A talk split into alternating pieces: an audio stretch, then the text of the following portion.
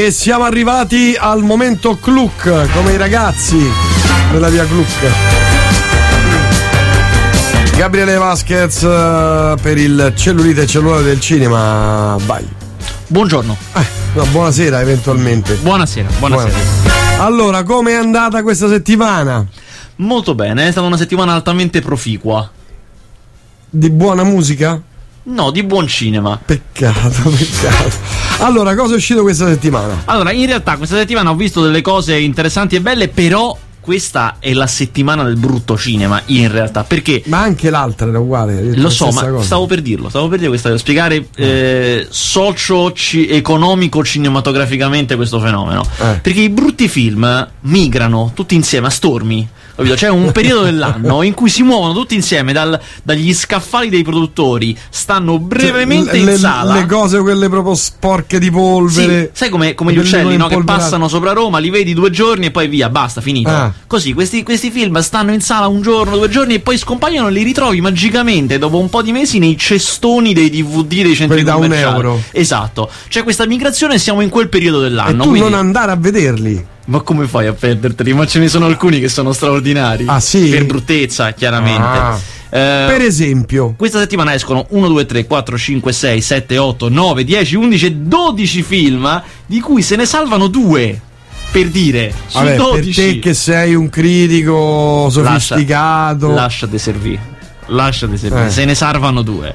Allora, io direi subito che si distingue dalla media per uh, estro, direi quasi, per estro nella sua bruttezza, per uh, creatività e anche, e questo purtroppo gli amici ascoltatori non la possono vedere, ma anche per locandina si distingue, vediamo se riesco a fartela vedere. Eh. Lo straordinario 100 metri dal paradiso. Ah. Qua, guardalo qua. Eh, lo sto vedendo, aspetta che enlarge photos.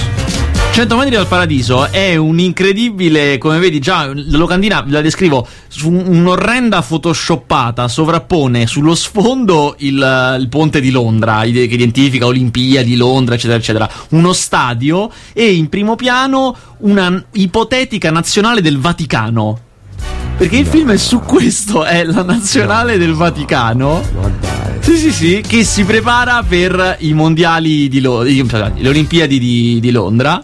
E... Davvero, ma il Vaticano non ha mai partecipato? No, non hanno atleti. e, e, chiaramente tutte le, teo- le, le dinamiche. avrebbero qualcuno, insomma, che potrebbe aiutarli parecchio. Cioè, se ci si mette, fa venire gettoni e fulmini, folgora tutti. E ehm, io, ovviamente le trovate divertenti di questa commedia dovrebbero risiedere tutti quanti nel contrasto tra eh, le sfere vaticane che decidono di intraprendere questo percorso, ma il fatto che poi si affidino a degli allenatori, diciamo, atei te- terra terra, capito? Quindi dalla, par- dalla, parlata volgare. Ovviamente non stiamo parlando di un film che chissà che trasgressioni, parlata volgare è un- una cipicchia di troppo, è una ah, birbantello. Esatto, cose di questo tipo. Ah, non è tipo il monnezza, no, eh. No, assolutamente no. no. Maresciallo Giraldi. È un film chiaramente terribile che vuole coniugare il, il, cinema sportivo fatto male con la commedia fatta male. È, è un trionfo su un'idea straordinaria. È, la sua grandezza è di non appoggiarsi a un'idea banale. Sai, sono bravo pure io a fare un brutto film su lui ama lei non riescono a stare insieme. Eh, sono bravo pure io. Eh. Ci vuole lo spunto che dici questo può venire il, mi- il peggior film dell'anno, forse. Vedremo che ci riserverà l'annata. Invece di interessante, cioè di roba valevole, effettivamente bello, esce Chronicle questa settimana. Cioè c'è un film che abbiamo anticipato più volte che sta facendo anche un buon battage pubblicitario e che eh, rientra in quella categoria, anzi poi, poi spieghiamo bene, però rientra un po' sì un po' no. Comunque teoricamente rientra in quella categoria che è quella del found footage movie, cioè quei film che fanno finta che quello che ti stanno mostrando è stato effettivamente ripreso dai personaggi con una loro telecamera, quindi come se avessero ritrovato una cassetta e te la mostrassero. Il, a questa tipologia appartiene anche The Blair Witch Project, uh, Cloverfield, uh, insomma è un genere che molto cresciuto in questi anni che solitamente si usa o per l'horror perché chiaramente dà un'impressione di realtà o per cose o per catastrofici come per l'appunto era Cloverfield. Questo Chronicle parte da un'ottima idea, cioè di fare un racconto di questo tipo, eh, però sul, su una storia di supereroi, quindi di, di, affrontare un tema che è abusatissimo adesso al cinema, in questo momento cinematografico, eh, affrontarlo da un altro punto di vista, cioè da una parte con critica e dall'altro con quest'impressione di realismo molto forte. La, la, trama si dice in due parole: tre ragazzi ad una festa, uno di questi aveva portato la videocamera con cui filma tutto, entrano in contatto con una strana pietra in un fosso e dal giorno dopo si ritrovano con poteri telecinetici. Chiaramente il potere telecinetico vuol dire che sposti oggetti e alla fine riesci anche a spostare te stesso e quindi a volare. A volare. Eh, con il passare del tempo loro aumentano la loro confidenza con questi poteri, quindi anche la loro abilità e, e poi a un certo punto le cose vanno male, chiaramente, che è tutta la, la molla del gran finale del film. Eh, come dicevo prima, in realtà. All'inizio, immagino, all'inizio alzano le gonne. eh, eh.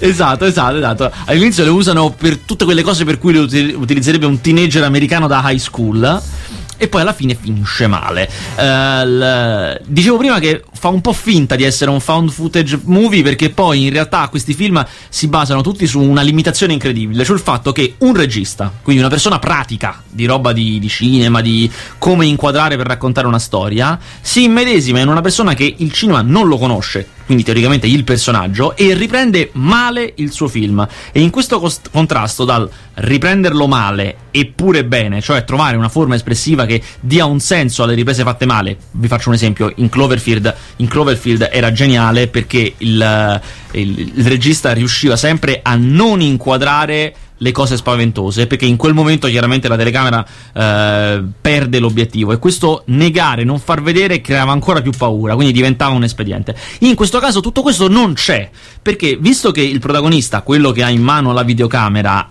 ha poteri telecinetici, sposta la videocamera senza tenerla in mano, quindi si autoinquadra anche e la fa volare come fossero dei carrelli, delle panoramiche. Questo fa sì che praticamente non ci siano limiti, che qualsiasi cosa sia inquadrabile da qualsiasi punto di vista, esattamente come accade nel cinema normale, in cui il punto di vista adottato alle volte è dall'alto, dal basso, come gli pare il regista, non, è, non, non ci sono vincoli di sorta. Quindi di fatto è un finto film eh, found footage, ne ha solamente l'apparenza, la superficie, l'estetica eh, e l'idea, benché ben sviluppata, cioè un film godibilissimo, Chronicle, assolutamente. L'idea però chiaramente, come avrete capito mentre la raccontavo, è derivativa, cioè eh, abbiamo visto una cosa molto simile in Carrie lo sguardo di Satana, sia libro che film di De Palma, eh, in molti punti Chronicle stesso cita eh, esplicitamente Akira, eh, per esempio quando lui poi finisce in ospedale e comincia a sviluppare poteri in, col camice ospedaliero eh, e anche tutta la, la grande deriva finale mh, mm, ne risente. Insomma, sono tipologie di, di trame che già abbiamo visto, però effettivamente girate, organizzate, raccontate molto bene. A scrivere c'è questo, con questo chiudo, a scrivere c'è il figlio di John Landis. Eh, John Landis è l'autore di Blues Brothers, Animal House, eccetera, eccetera, e qui Max Landis è quello che ha sceneggiato, è la sua prima sceneggiatura e obiettivamente non è fatta male per nulla.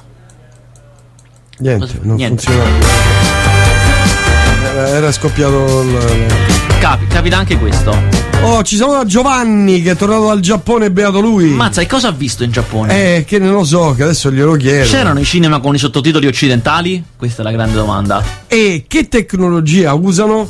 Eh, questa è un'altra ottima domanda. Ti ho visto polemico, e, ti ho visto polemico. E come però. si mangia? Ci sono le mozzarelle buone? ti, ho, ti, ho, ti, ho, letto polemico su Facebook a proposito di, dei proiezionisti. Eh, sì, perché c'è stato. Perché c'è um, uno dei cinema in cui ci rechiamo noi critici, è una, eh, una sala in cui fanno eh. vedere i film per la stampa.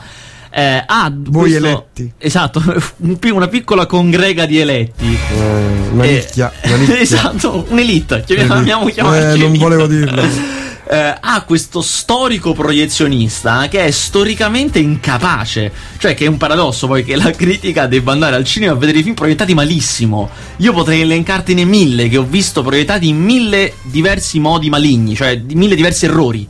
L'ultimo, il più clamoroso, quello per cui avevo scritto su Facebook, è, eh, si chiama La fuga di Marta, che esce tra un po' di settimane e è iniziata come spesso capita in questo cinema con è fuori fuoco, è sfasato e allora tu lo vedi che per i primi 5-6 minuti, che è tantissimo, eh, l'immagine si rimpicciolisce, si ringrandisce, la sposta a destra, la sposta a sinistra, mette a fuoco, poi, eh, poi no, poi sì, poi no, fino a che non trova il settaggio. Stavolta non l'ha trovato, cioè era, no, rimane fissa sfocata. No, allora la sala comincia a Senti, con mormorare. gli occhi appallati. No, dopo 10 minuti, no, sei poco sfocato, pochino. Dopo 10 minuti la sala comincia a mormorare. Cioè, beh, insomma, eh, io vedo che si alzano un paio, un paio si alzano, escono. Dopo un po' ritornano, ma non cambia niente. E la cosa che mi ha fatto ridere è che alla fine tutti quanti, sapendo la situazione, conoscendo con chi abbiamo a che fare, si sono rassegnati e ce lo siamo visto sfogate. ma io stesso. Come dopo- io ho visto il film di Avengers Esatto. sfogato. ecco. Io stesso, dopo un'ora e venti, mi sono chiesto: ma perché cavolo stiamo accettando questa situazione? È tutto ad un botto. Vabbè. Va bene, altri film, vai. Uh, un altro film terribile che ho visto che esce questa settimana è Il richiamo. E dovete avere un secondo di pazienza perché sono usciti così tanti film brutti che io non ricordo neanche la trama. Ah, sì, ah, questo è straordinario. Allora, Il richiamo è un film di Stefano Pasetto, è un film italiano. Però girato in Argentina, quindi suppongo poi sia anche una coproduzione eh, italo-argentino barra spagnola, perché è anche recitato in quelle lingue. Le protagoniste e le maestranze sono italiane, c'è qualche comparsa spagnola. Comunque, eh, tutto ambientato a Buenos Aires, tutto centrato su due donne. La sua forza brutta, la fo- anzi la forza della sua bruttezza, eh, sta nella sua incredibile onestà. Cioè, il richiamo è un film che in due inquadrature, in tre minuti, veramente nel- nei primissimi, primissimi momenti, già ti fa capire che è terribile, che è insalvabile. Eh, è in questo onestissimo, cioè è, una- è un, è- è un film che dai primi dialoghi, dalle prime inquadrature, già perde tutto quello che può perdere. Cioè che se tu dopo tre minuti lo affidassi a Tarantino, a Scorsese, sarebbe comunque troppo tardi. È finito, ormai, ormai è andata, perduto. c'è niente da fare. Esatto, ormai è totalmente perduto e ti, e ti aspettano solamente altre due ore di ripetizione di questa bruttezza. Perché chiaramente poi. Vabbè, ma la trama? Ah, la trama è, eh, è difficile da raccontare perché sono questi film che. Sono ta- perché vuole aspira a essere molto alto, quindi a questa trama molto vaga, molto la vita di queste due donne, una sposata e infelice, una invece molto dinamica, io ho mille uomini, io giro, io faccio, una giovane e una più anziana. Si incontrano perché l'una dà lezioni di pianoforte all'altro e queste due solitudini ad un certo punto si uniscono, hanno pure una storia lesbica, poi scappano, poi si separano di nuovo perché lei va a salvare i pesci nel mare. Che va? A salvare i pesci nel mare con una cosa tipo Greenpeace, fatti conto, capito? Va, a fare queste Ah, cose. ah, ah. Lei la segue ma è insoddisfatta e guarda fuori dalla finestra in silenzio. E poi a un certo punto il film finisce. Più, più o meno è questa la trama. No, ma va. Beh, ci sono un po' di buchi perché io poi in certi momenti mi sono anche appisolato. Sì, ho un po' di buchi.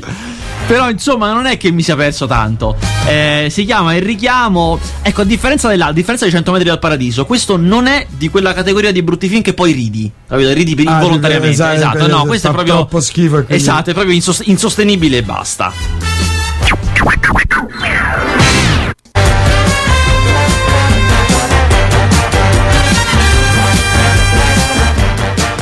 E mentre Sandro va a fare i convenevoli di casa, eh, passiamo invece a un altro film della categoria oggetti orrendi che popoleranno le, le nostre sale in questo periodo ed è Special Forces. Allora, chi eh, è già stato al cinema a vedere eh, il- un altro terribile eh, film di guerra uscito da poco, quel film che somigliava tantissimo ai vari ai videogiochi di guerra tipo Call of Duty o Battlefield, troverà pane per i suoi denti con Special Forces, che è la risposta francese a questo tipo di cinema. Saldamente di destra, guerra fondaio, tutto dalla parte del- delle gerarchie più basse dei militari, chiaramente i soldati, la forza, il- lo stare insieme. Racconta di una storia vera, cioè di questo manipolo di incursori del- dell'esercito francese che hanno fatto in, in un'azione di guerra, sono andati a recuperare una giornalista in, eh, in- che era stata rapita dai talebani. L- loro sono un manipolo di sei uomini incredibili, chiaramente, grandi azioni, grande coraggio, il- c'è il cecchino, c'è, c'è quello forte, c'è quello, di- quello intelligente che comanda e tutto quanto. E chiaramente nel corso dell'azione, quando dovranno passare dal aver recuperato lei, che è la parte più facile, allo scappare dal... perché purtroppo come, come nei grandi film di guerra, chiaramente l'elicottero che deve venire a prenderli non arriva, perché loro non sono nel punto nel momento giusto, perché c'è un problema, perché una cosa e l'altra, quindi non vengono recuperati come dovrebbero e dovranno comunque fuggire dal- dai talibani che li inseguono e sconfinare in Afghanistan. Chiaramente questo prevede mh, su- superare una montagna inviolabile e tutto quello che ne consegue. Eh, nello stare insieme con la giornalista, gli uni capiranno le ragioni degli altri. Lei, che era molto anti-guerra, capirà che comunque i soldati sono uomini fantastici e loro invece capiranno il fatto che questa donna aveva i suoi motivi per criticarli come aveva fatto in certi articoli. Uh, il punto di tutto è chiaramente riprendere l'azione, fare un film d'azione che sembra americano ma non è che vuole cercare di imitare, ma poi crolla nel fare degli spottoni incredibili all'esercito. Lo si vede da come vengono inquadrati i mezzi, da come vengono inquadrati loro, le armi, da, insomma, da tutto quel, quel trionfalismo che c'è. Stranamente per i francesi non c'è nazionalismo, cioè non ci sono bandiere, non c'è particolare eh, esaltazione della Francia in quanto tale. Eh, il punto è che questo film, che poteva anche riuscire bene perché le, promesse, le premesse per fare una cosa molto dinamica, molto svelta, magari c'erano anche, è totalmente implausibile, cioè sbaglia il tono, non, eh, in nessun momento gli credi, le persone vestite da militari non ti sembrano dei veri militari, ma ti sembrano dei soldati, degli attori che fanno i soldati proprio, ti sembra che stiano recitando, che è terribile. E, e in ogni scena, quando vengono inquadrate, hai la netta sensazione che dietro, dietro, dove tu non puoi vedere ci sia il fonico, assistente di regia, insomma che, che sia tutto fittizio e questo chiaramente fa, fa, crollare ogni cosa. A sua discolpa ha delle scene d'azione ben fatte, quella è l'unica parte che regge, ma soprattutto, questa è una cosa straordinaria, questo film ha come cattivo Raz de Gan, un film francese, un film francese no. in cui il cattivo è Raz de Gan, il capo dei talebani che combattono i soldati francesi no. è Raz de Gan con un repertorio di sguardi truci eh. straordinario. Leverebbe, ma anche se fosse in un film di Spielberg, leverebbe credibilità. Qual è il film che lo vado a vedere? Special Forces, che nonostante quel che dice il titolo è un film francese, non americano. Addirittura. Addirittura. Vabbè, dimmi qualcosa di bello, che ne so, un film bello. Allora, esce un film, questo me lo sono voluto tenere, me lo sono voluto tenere perché tu so che mi fai queste domande, allora eh. l'ho messo da parte. Eh, bravo. Questo, questo film si chiama Dark Shadows è il nuovo film di Tim Burton. Attesissimo, tutti quanti lo attendevano. Bello. Tim Burton che ritorna. Guarda, carino. Car- caruccio. Sai perché? Tu hai visto, non so se hai visto Edward Mani di Forbice, che all'epoca fu sì, molto sì, forte. Sì, Ti era piaciuto? A me Tim Burton non piace. Ok, però diciamo che sento, sento, sento, è piaciuto quello. Comunque, quel film là, lui fondava. È bello, cioè, mi, mi, è piaciuto perché è molto dark. Eh, cioè, esatto. Lui fondava questa idea, che è l'idea fondante della sua filmografia, che è anche forte. Questa estetica dark, il dark gli preside, non è che l'ha inventato lui, certo, però lui l'ha, tra- l'ha tradotto bene al cinema. Sì, è vero. Esatto, è vero, no? Questa estetica dark, con cui però ha delle cose molto forti da dire. Cioè, lui eh, usava quel, quel, modo di mettere in scena le cose, un personaggio eh. brutto, mostruoso, con le mani di forbice, terribile. Però, do, insomma, bel, esatto, bel feeling. Bel feeling. Per parlare poi magari di una cosa romantica esatto. e per dirti, ma guarda, questi orrendi, questa gente bruttissima, alla fine però è molto meglio di quelli lì con la riga da una parte e le case color pastello e, e il pratino di lato. Perché quelli sono tutti uguali, quello se non altro è diverso. Che sono peggio però. Esatto, sono peggio quelli, quelli sono quelli terribili, perché non accettano quelli... nessuno, non accettano questi qua che sono semplicemente diversi. Posso dire fine. le diversità. Bravo, la diversità, esatto. Insomma, usava questo suo grandissimo immaginario molto bello per dire qualcosa di molto forte e dirlo per bene. In Dark Shadows si ritrova tutto questo immaginario: gli alberi spogli sul dirupo, il, eh. il vampiro pallido, le cose. C'è tutto ed è anche molto bello a vedersi, ma non dice niente. Cioè, è solo là. Questo è un film, adesso dico anche la trama, comunque è un film, una commedia però, insomma, questo immaginario è semplicemente usato nella sua funzione più superficiale. Sotto non c'è nulla, non ha un vero motivo di essere se non il fatto che è un film di Tim Burton. Uh, la trama prende spunto da una soap opera americana anni 60 che eh, aveva il vampiro dentro. Cioè, era una storia di questa famiglia in questa città di provincia che nasconde un vampiro, all'interno dei quali c'è un vampiro che si è risvegliato dopo tanti anni e cerca di riprendere controllo di quella zona di influenza che comandava anche nella modernità, con tutti i contrasti che potete immaginare tra una figura centenaria e la modernità degli, modernità degli anni 70 dell'epoca. Anche questo è ambientato negli anni 70 anche questo film. Eh, anche questo film però questo qui punta molto di più sull'umorismo è un film in cui si ride molto eh, Tim Burton che ha un umorismo non pecoreccio cioè comunque un umorismo no, no, abbastanza, dica, dica, abbastanza senso, esatto abbastanza raff- raffinato. Trova molte trovate divertenti per mettere in connessione questo vampiro che poi all'epoca era un dandy nella sua epoca con gli hippie che non sono i dandy moderni, però comunque non gli vanno lontanissimi. E questo, diciamo, è la cosa più carina e più divertente. Rimane Dark Shadows, un film piacevolissimo, ma siamo lontani dal Barton, quello dei capolavori, quello della roba che veramente ti impressiona. Come ti chiami? Kenneth Kitson.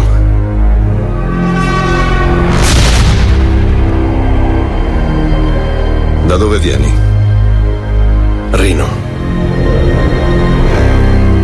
E darai tutto te stesso a questo programma? Sì, signore.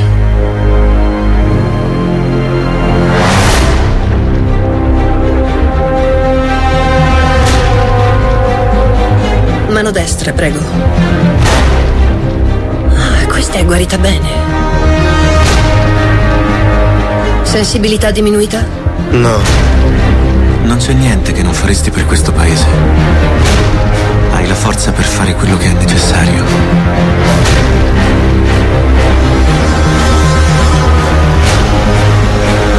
Benvenuto nel programma.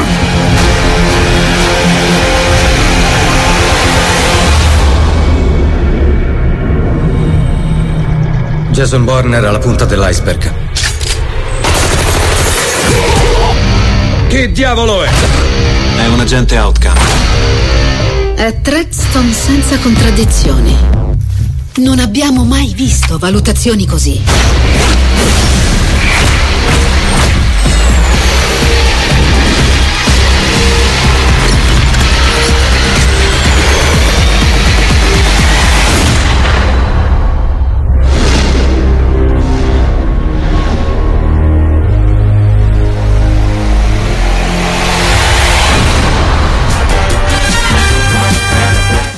Questo era il nuovo film di Nanni Moretti. Esce tra poco, tra poco nelle sale. Allora, era The Born Legacy, ma attenzione, non c'è Matt Damon, Non c'è Matt Damon, io lo Jason Bourne. siccome Eh, sono un, anche io un lo bornista. un bornista Un è- borniano. ma c'è Jeremy Renner che per chi a chi il nome non dica nulla è Occhio di Falco nei Vendicatori Eh, ed era anche l'aiutante di Anche Mission occhio di Impossible. Falco Pierce. esatto Eh, Questa l'hanno capito, questa è difficile. è eh. difficile, questi Questa sono è solo i migliori l'hanno capito. Questa è difficile. Attenzione perché la cosa più grave non è che manchi Matt Damon, ma che manca Paul Greengrass, che è il regista degli ultimi due Bond, che erano bellissimi. Belli. Però è sostituito da quello che quei film li aveva scritti. Cioè lo sceneggiatore passa alla regia. Quindi Secondo me sarà un, comunque- f- un bombone, è un bel Eh sì, eh Eh, ho paura di sì. Quando Vediamo, esce? vediamo. Si sa. Mo te lo dico. sette mesi uscirà. Eh beh, Oh, i film più attesi escono sempre fra. il 21 settembre Eh, esce. Hai voglia! Eh, vabbè. Non solo, ma però essendo 21 settembre può anche puzzarmi di Venezia e anche potrebbe passare prima al Festival di Venezia. Ma fare-? Ma guarda, credo di sì. Ma Nanni Moretti, a proposito? Allora, no, mi ha ricordato una cosa molto importante. Oh. Eh, il Festival di Cannes, nel senso. Bon. Sono stati annunciati film, tra poco parte. Io tra cinque giorni monto in macchina e vado via alla volta della Crosette, dove Nanni Moretti è presidente di giuria. Presiede tutto il festival, essendo stato più volte premiato, lì sarà il presidente di giuria di quest'anno e eh, dovrà assieme chiaramente alla giuria, ma con un peso diverso, perché in quanto presidente poi ha il voto doppio, può far pesare doppio il suo voto.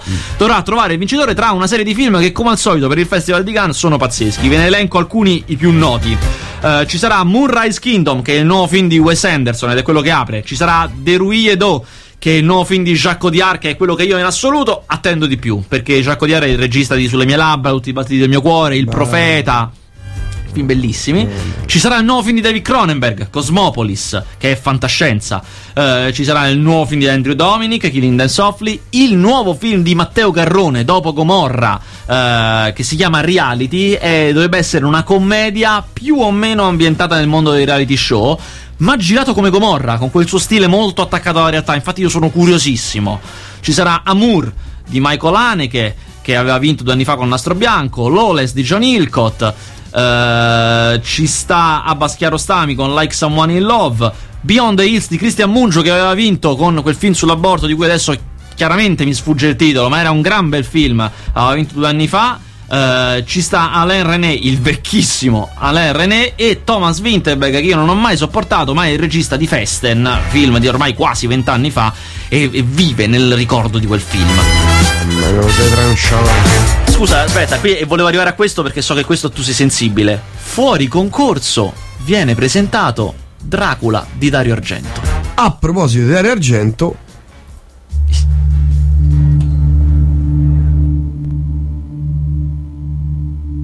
Quella ragazza è un pericolo. Ma d'altra parte le hai fatto fare sempre quello che voleva. Tu dici che la possiamo tenere qui? Sappiamo neanche chi è.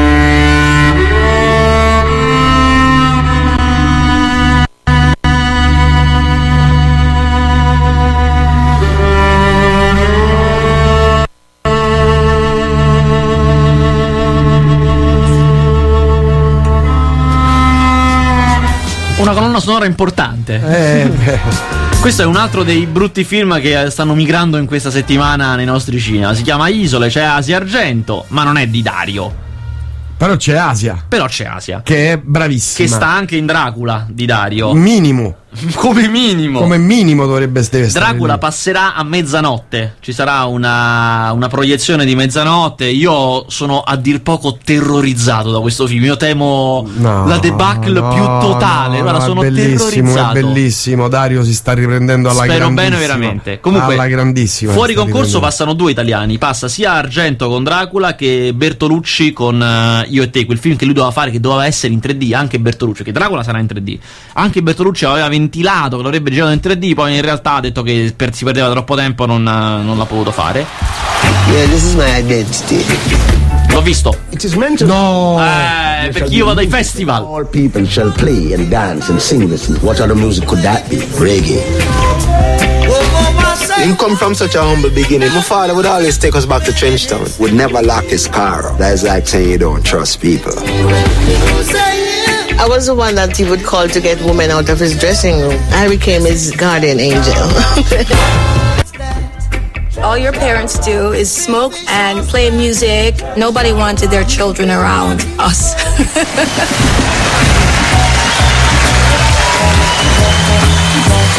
most important thing culturally that was happening in Jamaica at that time was Bob Marley exploding onto the world. dimmi che è un capolavoro. Dimmi che è un capolavoro. È un capolavoro per metà.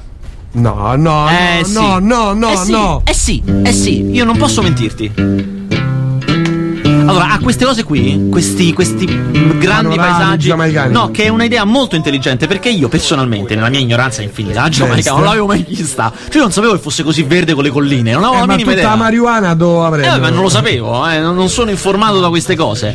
Eh, quindi ha un modo di mettere in relazione lui col territorio, va lì, a- vanno lì a fare delle interviste a della gente incredibile. Ci sono, eh, a parte i soliti, cioè i parenti, che sono molto, sono mille i parenti, Eh, sono beh, molto intervistati. Marley. eh, Poi lui subito ti dice, il, il regista immediatamente ti dice che comunque dovunque tu vada in Giamaica c'è qualcuno che ti dice eh ma io lo conoscevo benissimo Bob Marley ovviamente però loro hanno scovato uno uno che nessuno ha mai intervistato un po' perché nessuno gli credeva un po' perché era uno ma effettivamente era molto partecipe alle cose di Bob Marley che è un personaggio pazzesco e fa dei racconti incredibili questo personaggio anima tutta la prima parte ed è veramente molto interessante. La seconda, meno, è un film che racconta proprio la storia di Bob Marley, quindi inizia all'inizio e finisce con la morte. Pam. Mm. Eh, quindi al- la seconda parte a me è interessato di più perché sempre nella mia ignoranza infinita non conoscevo bene i dettagli dell'ultimo l'ultimo Marley, quindi Mm. non lo sapevo molto bene. Però ammetto che è molto più dinamica la prima e ha un po' la pecca di essere lungo, cioè sono due ore, che sono tante. Ma ci sono anche dei live. eh, Sì, sì, sì, in quello non manca, il materiale di repertorio non manca, sottolinea molto il che mi ha divertito, la passione per il calcio, che era fortissima. Sì, lui sì, Mi stava sfavorire. Fissa Esatto, proprio per il calcio. Che parte del, del motivo per cui è finito male, molto male, è che non si è curato perché continuava a giocare a calcio giocare col piede calcio, infortunato. sì. Incredibile. Eh, comunque il film, chiaramente io adesso gli ho fatto un po' le pulci, ma è assolutamente valevole, assolutamente Vale godibile, c'è molta bella roba e soprattutto il vero grande pregio è che non è suddito, è un film che dice molte cose spiacevoli di Marley, che non ne fa un ritratto agiografico, ma gli dà, gli dà giù quando gli deve dare giù. Cioè ne sottolinea anche tutta la parte molto imprenditoriale di come volesse conquistare una parte di pubblico, non gli stava mai bene quando sapeva che qualcuno non ascoltava la sua musica. Per esempio, quando conquista l'America, lui non gli usciva fuori dalla testa il fatto che i neri non ascoltassero la sua musica, ma i bianchi, è una cosa che lo faceva impazzire e voleva conquistare quel mercato e per conquistare quel mercato aveva accettato di fare la spalla ai Commodores che erano più piccoli di lui in quel momento. Però comunque si era sottoposto a questa cosa proprio per vendere a quel mercato. A quel mercato.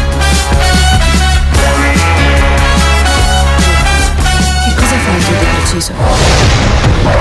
Sei al corrente delle cose, è questo che fai. Tu riesci a ottenere informazioni e le converti in una materia orribile. Che significato ha spendere per te? Un dollaro? Un milione? Diffida dei modelli standard. Esci da quegli schemi.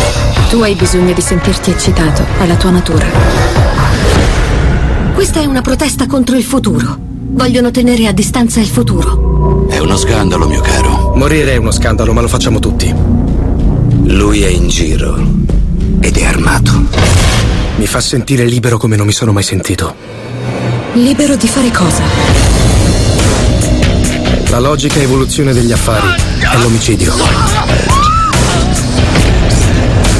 Ricca e inaccessibile. Dimmi un po' di questo bizzarro film. Secondo me è una bomba. Allora, questo è Cosmopolis, è di Cronenberg. Cronenberg è il regista della Mosca, per dire, o di Inseparabili, insomma, di roba. E anche della promessa dell'assassino, recentemente, che è un film bellissimo. Cronenberg fa un film, un film eh, di azione, di fantascienza. Allora, questo film ha una trama talmente malata che solo Cronenberg poteva pensare di farci un Ecco, film. eh, sì. Eh sì. Un uomo d'affari ben distinto entra nella sua limousine e deve fare pochissimo, tipo 5 minuti di macchina, spostarsi di un isolato. Questa cosa dura un'ora e mezza, dura tutto il film, perché è un viaggio incredibile nella mente, nel tempo, nelle cose, succede di tutto in quel momento. Di più, cioè sono vago perché non so di più perché poi non sono, devo ancora vederlo, sarà a Cannes. E, però insomma promette da... Ma vai anche a Cannes. Ma pensa che vado a Cannes quest'anno. Parto con una nave profughi martedì, mi, imbar- mi imbarco nella stiva. E conto, sai, con, con quelle valigie che sono un sacco, capito? Con un sacco Sì, con dentro i sì, vestiti. E conto di sbarcare a Marsiglia, che mi hanno detto essere un posto tranquillo per Sì, sbarcare. sì, tranquillissimo, c'è un sacco di brava gente. Esatto, lì chiedo indicazioni, chiedo se qualcuno mi accompagna. Comunque, ho un paio di amici a Marsiglia. Ah, Se ti brava serve, gente.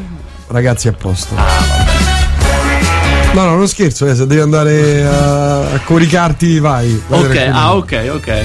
Cioè, il quartiere. mi accoltellano solo due volte perché No, sono il amici. quartiere lascia un po' a desi- leggermente a desiderare, però è tutta brava gente. Per i miei standard, soprattutto, che Certo, sono insomma certo. di un certo livello. Insomma, dicevi di sto film? Questo film, insomma, io ci punto moltissimo perché Cronenberg, quando si tratta di andare a guardare le derive mentali, la follia che piano piano ti entra in testa, è fortissimo. Poi, dal, da quello che si vede dal trailer, io già sono impazzito. Insomma, e poi la sfida di fare un film che si ambienta tutto in una limousine e che prevede dei viaggi pazzeschi mi intriga. in Dei viaggi maniera- poi di, di- di pochissimo in realtà. Sì, sì, però comunque che, che cambiano le cose. Non so neanche io bene che dire perché è talmente vaga la cosa, però ho capito che si svolge in- che dilata 5 minuti in un'ora e mezza in una limousine. E questa cosa già fatto da un maestro del cinema, questa cosa già mi intriga da morire.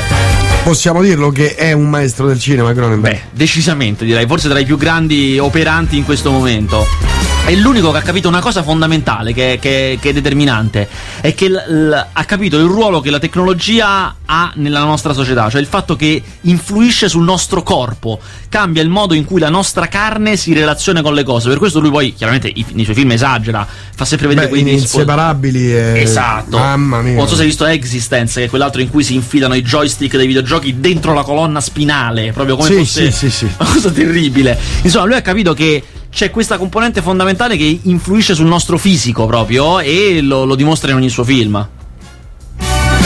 Excited to debut the world premiere of the brand new Expendable 2 trailer here on IGN.com. If you thought the first movie kicked some serious ass, you haven't seen anything yet.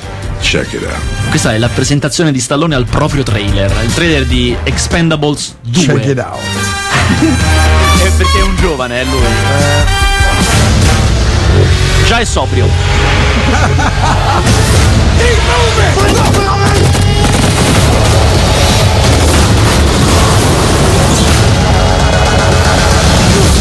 E questa è la trama.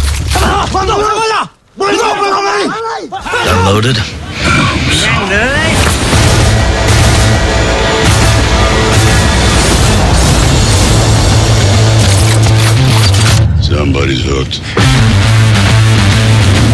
And I pronounce you man a knife.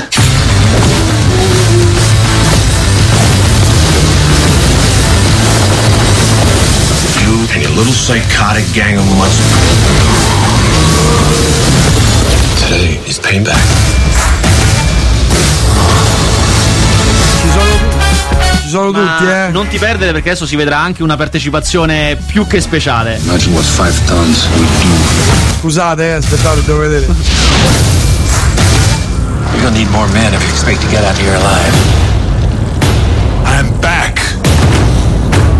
You can't let the contents of that safe Ho fall. visto già i capelli biondi. È lui. What's the plan? Track him, find him, kill him.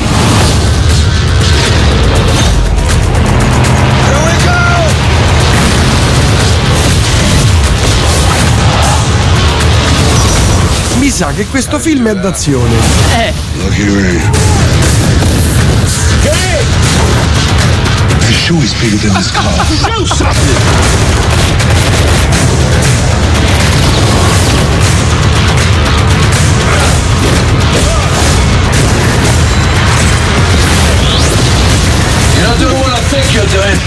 Ma non si vede.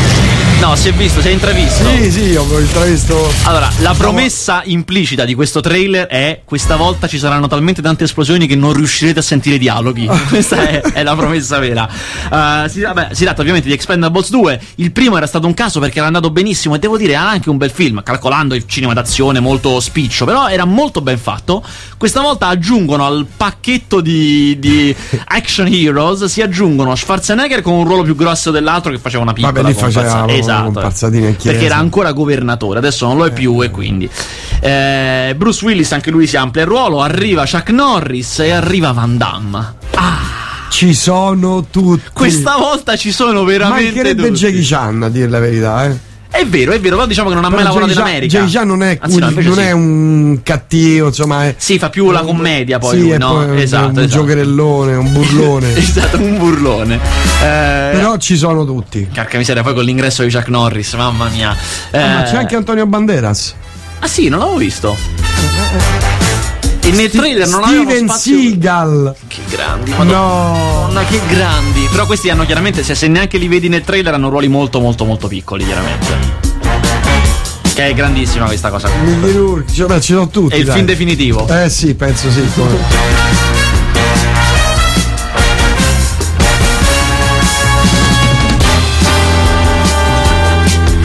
C'è Van Damme, ci sono tutti. Finito. Sì, hanno- e hanno chiuso, hanno- ha finito l'agendina, è arrivata la V e ha finito l'agendina. Non ce ne stanno più così. Va bene, dobbiamo andarcene. dobbiamo Un'ultima andarcene. cosa, a totale sorpresa, eh, sì, io avrei detto che gli Vendicatori avrebbe retto il box office eh, spaccando tutto e tutti perché sta i Vendicatori perché sta piacendo molto, va molto Eh. bene, è un film che è in casa e invece no. Solo alla seconda settimana è stato scalzato nonostante abbia fatto 2 milioni e 3 che è tantissimo. È veramente tanto per essere alla seconda settimana eppure è secondo perché ha fatto pochissimo di più poche centinaia di migliaia di euro di più li ha fatti American Pie American Pie ancora insieme, cioè il quarto film di American Pie è riuscito a incassare di più dei Vendicatori e devo dire, nonostante la stanchezza dell'idea e il fatto che non prometta niente di buono, è molto divertente. Io ho riso molto. Devo dire, sorprendentemente, certo, risata grassa, eh, nudità, cose, cioè proprio... eh. Se vi piace la risata grassa, che a me piace un sacco, se è ben fatta, American Pie è sorprendentemente divertente. Grazie a tutti e a tutti, ricordatevi sempre che una pietra che rotola raccoglie Mesugo, ci sentiamo se tutto va bene. Me... Sai che non lo so più? Credo tutti i giorni da lunedì. Ah, così proprio? Sì. sì. Cioè, occu- occupai Radio Città Aperta. No, no, perché ci sono, non ci sono le, mm, i consigli e quindi sono dei fori. E io, so- siccome Ah. E mi chiamano subentri? il Turafori, Un rincalzo da quattro soldi. io fuori, turo i fori. Grazie a tutti e buon resto di Radio Città Aperta con il reggae di questi disgraziati Noi ci sentiremo da Cannes? Boh. Ma forse vengo anche io. Ah, ah, proprio così con lo yacht. Eh, certo. Ti lascio il posto barca. Grazie a eh, credo lunedì.